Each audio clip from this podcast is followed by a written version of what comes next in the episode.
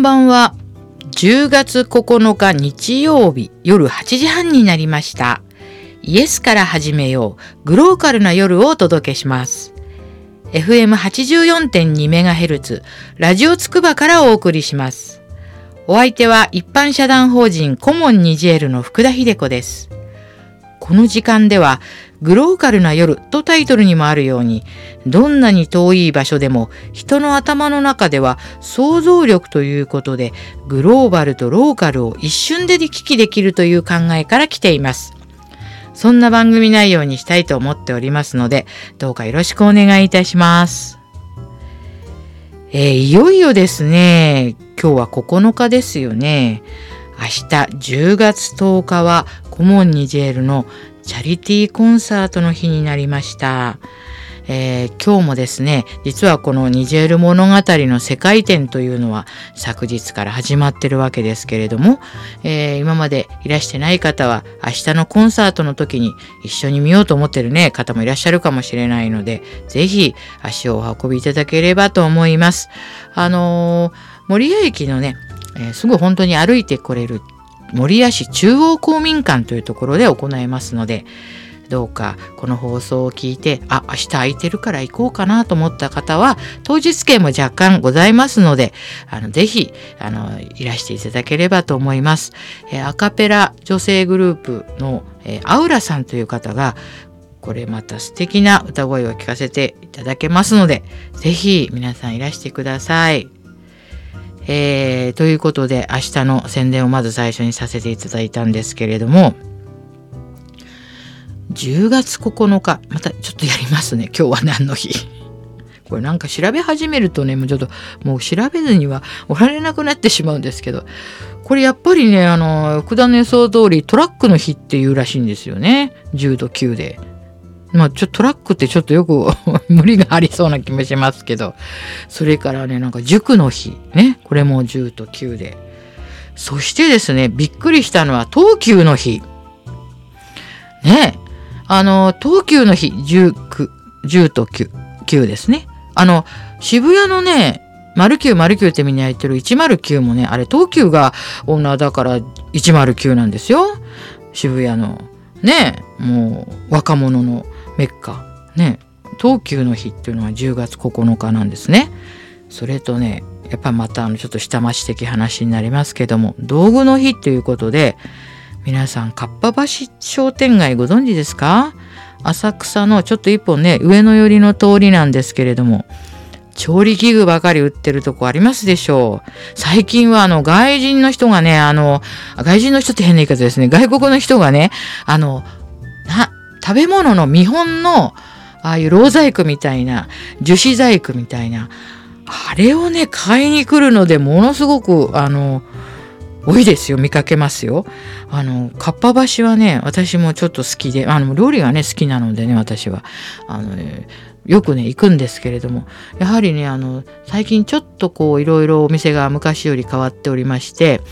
うん、そういうあの見本をね扱う家あのお店が多くなりました。かっぱ橋商店街ねあの浅草と上野の間です。まあちょっとこれまた東京のちょっとローカルの話になりますけれどもであのかっぱ橋のねあの商店街も本当にいろんなお店があってまあちょっとぜひぜひ足を運んでみてください。これ何説明するにもちょっと難しいんですけど、調理器具はね、もちろんありますよ。本当にね、いろいろちょっと不思議なお店もありますのでね、ぜひ行ってみてください。そういうことで、10月9日は道具の日ということで、あの、今日は何の日のね、お話をいたしました。そして、まあ、ちょっと、この後また先週に引き続いて、西岡正弘さんいらしてますので西岡正弘さんとまた先週はですね神社の話でも盛り上がりましたけど今週も楽しいトークのもうちょっと笑ってらっしゃいますけども話に時間にしたいと思っております。イエスから始めよう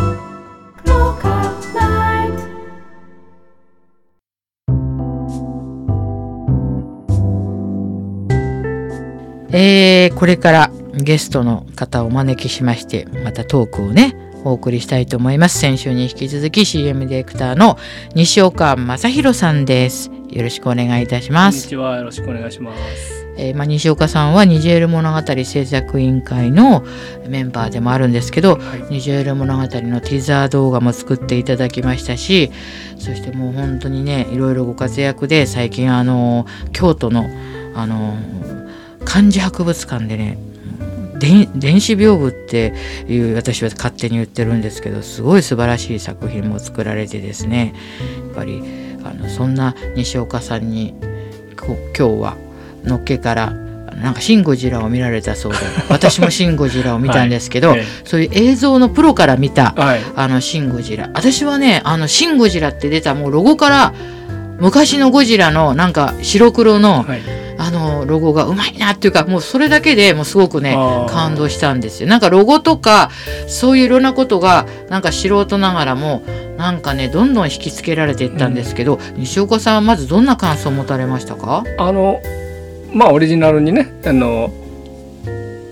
近づけ戻してるところは戻してるしああとねあの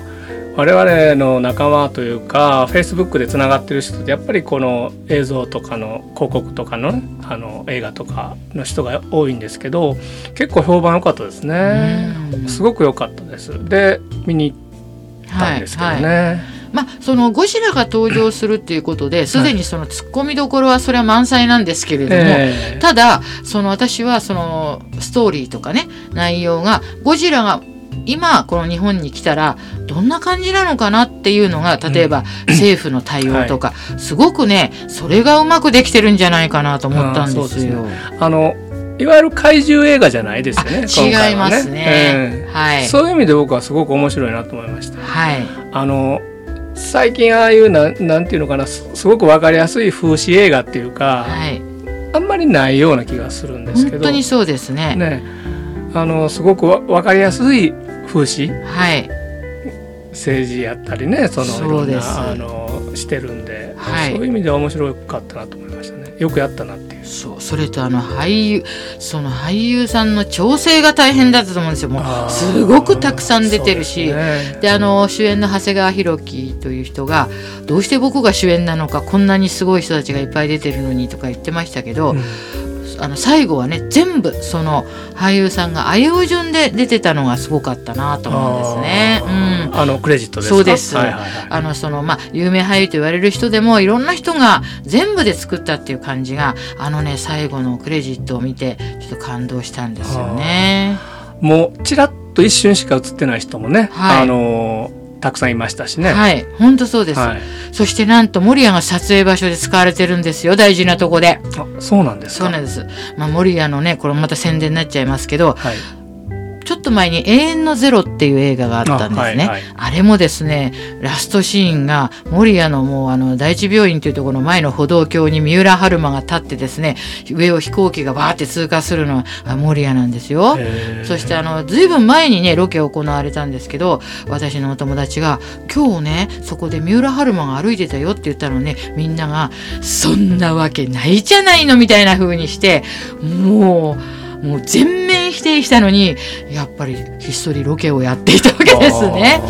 はい、そして今回の「シン・ゴジラも」はい、なんと海底トンネルから人がわーって逃げてくるシーンがありますね。はい。はい。はい、あれは守谷の駅の駅をえっとなんていうんですか挟むこう道路が駅の下をトンネルでくぐって駅の向こうに、はい、まあちょっと利根川方向ですけどそこに抜けていくトンネルを使ったんですよ。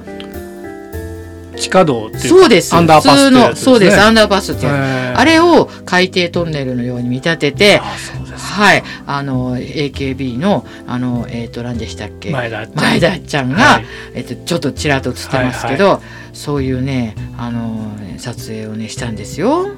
あのえそれは守谷がフィルムコミッションかなんかが誘致を熱心にしてるんですか？それがですねここのゲストにも来ていただいた上層フィルムコミッションっていうところがあるんです。守谷はねフィルムコミッションないんですけど上層フィルムコミッションっていうところがありましてこれはもう今上層市の市役所の中にもあるそこの育ての親のような土井さんという人にも私ね仲がいいんでここに出てもらってるんですけどね。そこでいろいろあのやっぱりねやっててよくね守谷をねあの使ってくれるんですよ。うん。はい。それであのいろいろ守谷の駅でもちょっと前何年も前ですけど、えっと北紀行だったかな？ちょっとあの綾瀬はるかが出たドラマとかそういうのもやってますし結構ね守谷はあのその上層フィルムコミッションによってあと茨城フィルムコミッションっていうのもあるんですけども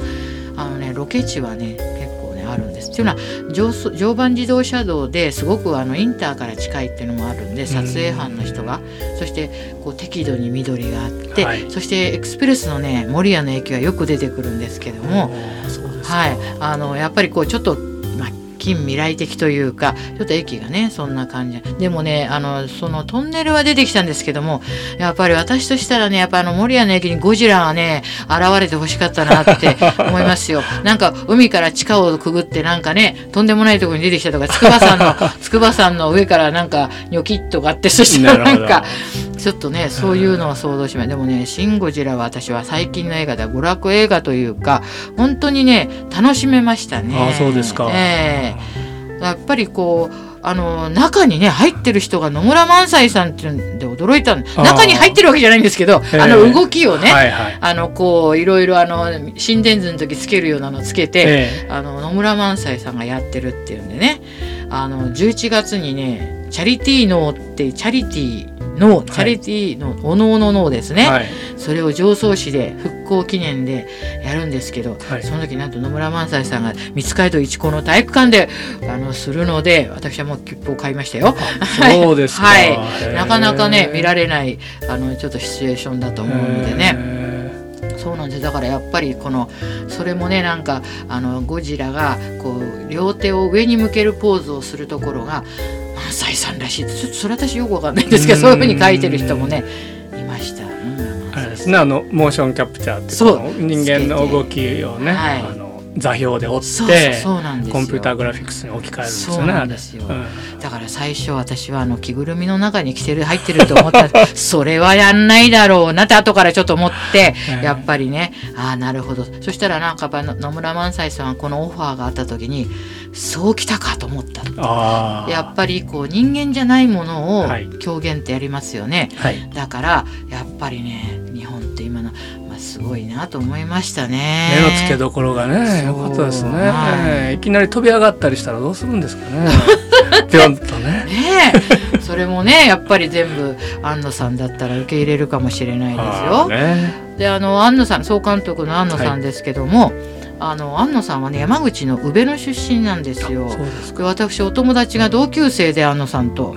小さい時に安野くんは絶対この人は世界に旅立つと思ったってその人は言ってましたやっぱりもう全然小中の時からもう雰囲気が違うし考えてることとかが全然違かったって言ってましたよ。だから「エヴァンンゲリオン」にははい。結構山口の宇部を匂わせるようなこうあのカットとか出てくるんですよ。そうですか。うん。やっぱりあるんですね。その生まれ育ったところ。こうん。う真相にこそう植え込まれててついついね。だから本当ね「シン・ゴジラは」まあ、あの安野さんが監督するっていうとどういうふうになるのか、まあ、あとね茨城出身の樋口真嗣さんとかも、はいはい。あの茨城出身なんですよ。あの亡国のイージスとかも監督されてますけれどもなんかね本当にいろんな方の集大成っていうか「シン・ゴジラ」はね面白かったです。うん。はい、音楽もねその当時そうですね。そうですね。ええ。福田さんはどこに一番惹かれたんですか？まあ全全部でしょうけども。えまあ、やっぱりストーリーが、うん。そのまあ、映像もね素人ながら私なんかもすごいなと思いましたけどもその今ゴジラが日本に現れたらっていうことと後で思い返してみるとあれはゴジラというよりも他の物質でもはい。なんか説明できるような、そして今の日本それから官僚の世界とかやっぱりそのネットにも官僚の人の意見が出てたらまさに多分ああいう話の運びになるだろうっていうことは言っていたので、やっぱりそのストーリーのその組み立て方があのすごくこうもう最後に向かって盛り上げていくようなあのなんかねすごくやっぱり脚本が良かったのかなと思いああます、そうですね、うん。なんかこ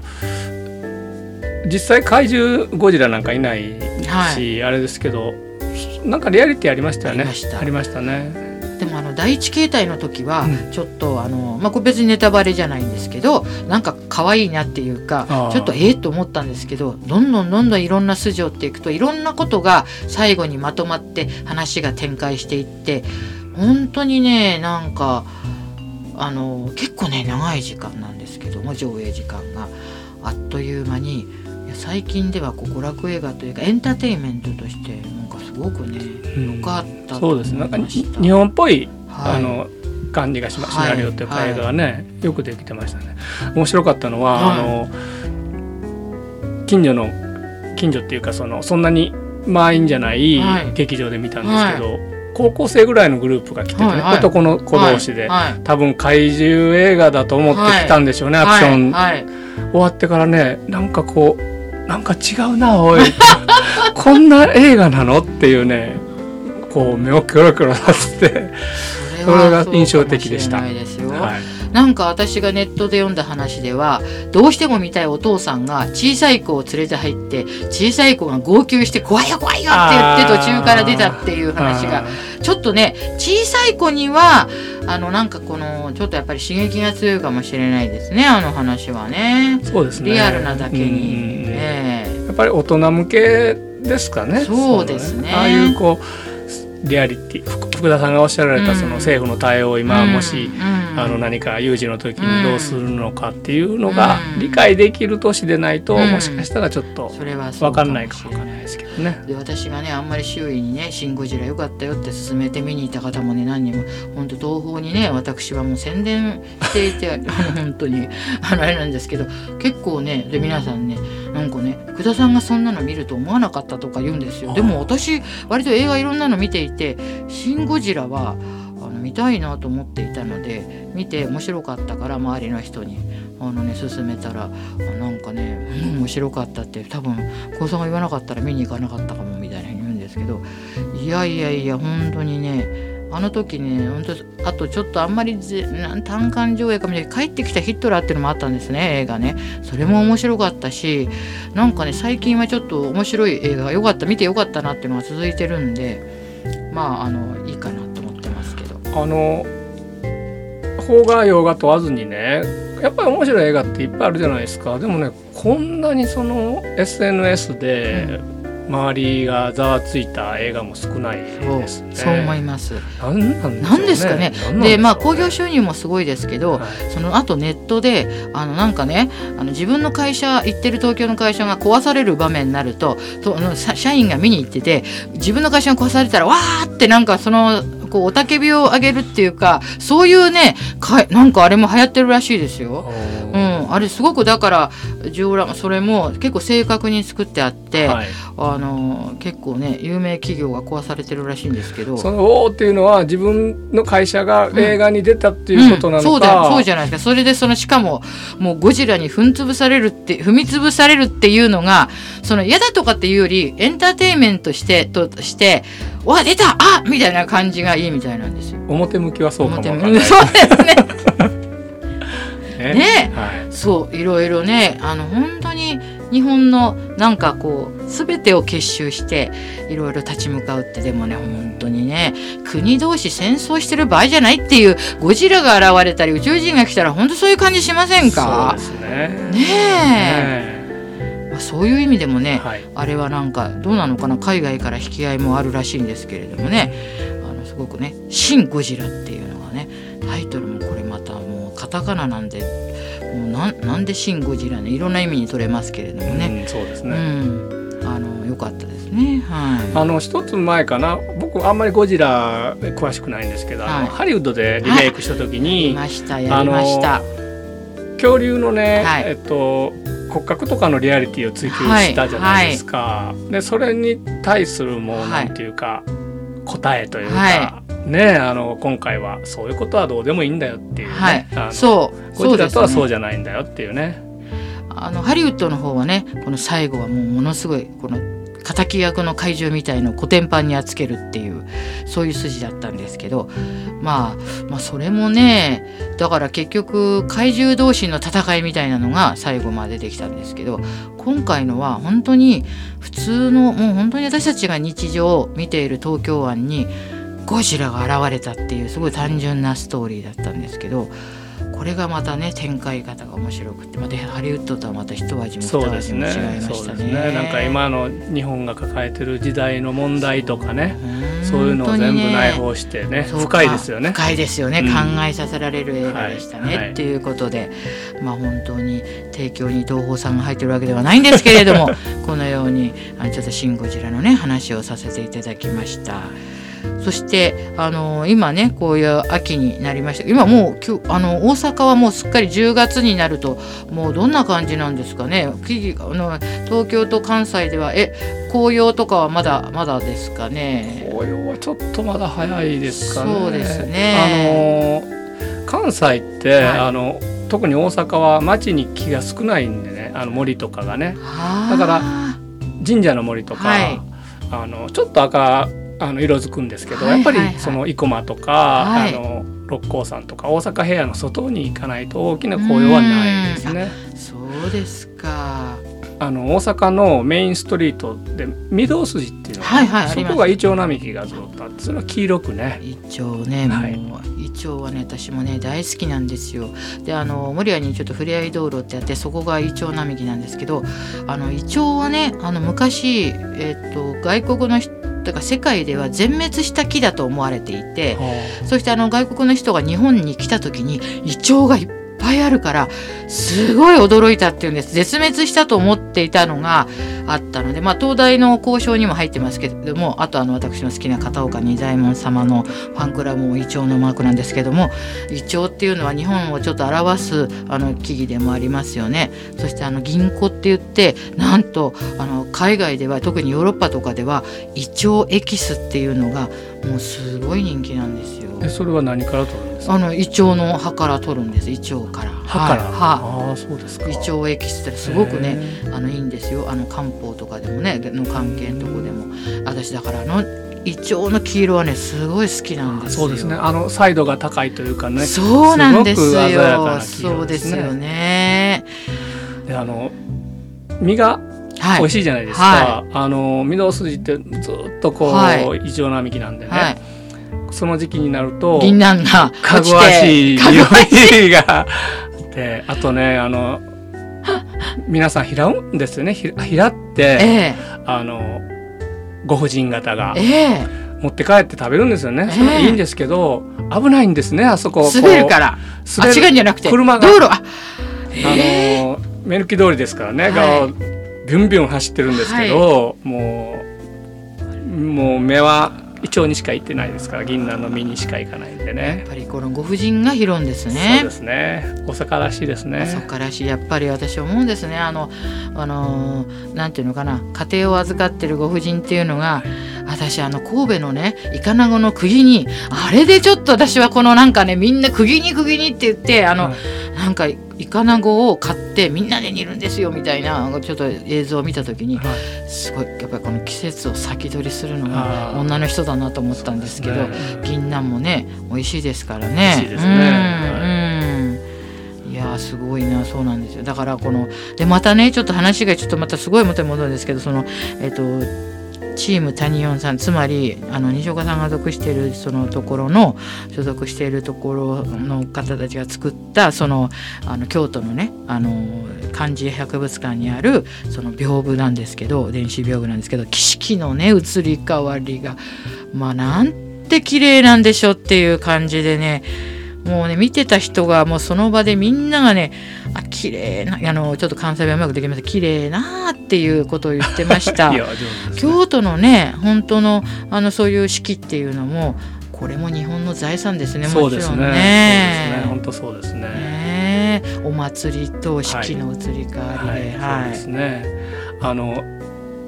夏は緑ね、はい、秋はあ紅葉。はいこれで雪がねあの、はい、もっと毎年ちゃんと降るとね、はい、あのも綺麗ですね。ですね。いいですよね雪もね。そうですね。で春はまあ桜、まあ桜でね。本当にね京都ってで私はねあの一回ねあのフォント町のね、はい端っこにいた時に雪が降ってきて。ああのフォント町の路地のこのいろんな素敵な看板の上にね雪が積もり始めたのがねすっごく私はねあ印象に残ってるんですよ。ねあの雪っていうとね本当にこう自然の緑のところに降る雪も綺麗ですけどああいうあの都会のねい。その中の、そういうところにねフォント町の雪ってこれだけでもなんか演歌のタイトルみたいになりそうですけど綺麗だったです。本当ね皆さんねあの八坂神社の前の漢字博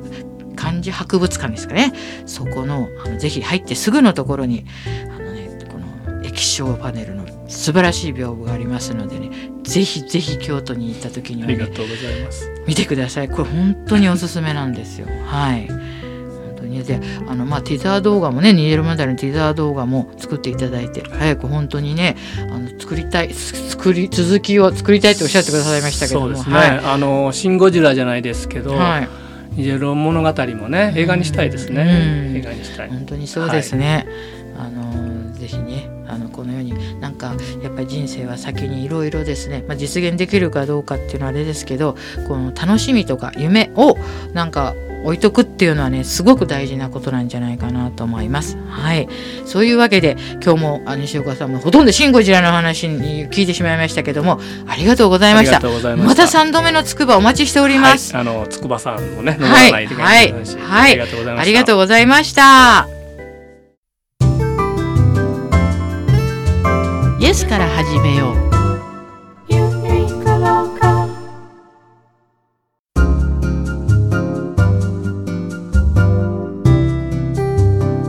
ということで皆さん本当になんかしつこいようですけれども明日守谷市明日10日ですね。守谷市中央公民館で、えーコモンニジェールのチャリティーコンサートが2時から行われます、えーまだですねあのチケットも当日券少しありますのでぜひ皆さんお出かけください。アウラさんの、えーその、えアカペラですね。女性アカペラのコンサートもありますので入場料1000円となっております。そしてあのニジェール物語の世界展もはいありますのでぜひ一緒にご覧になってください、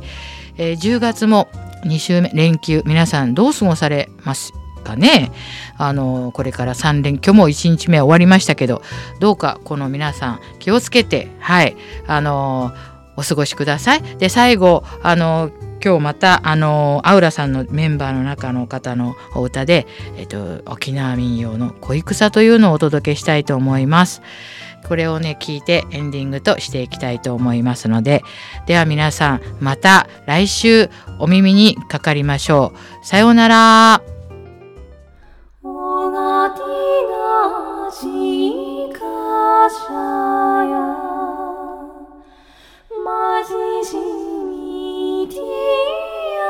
阿苏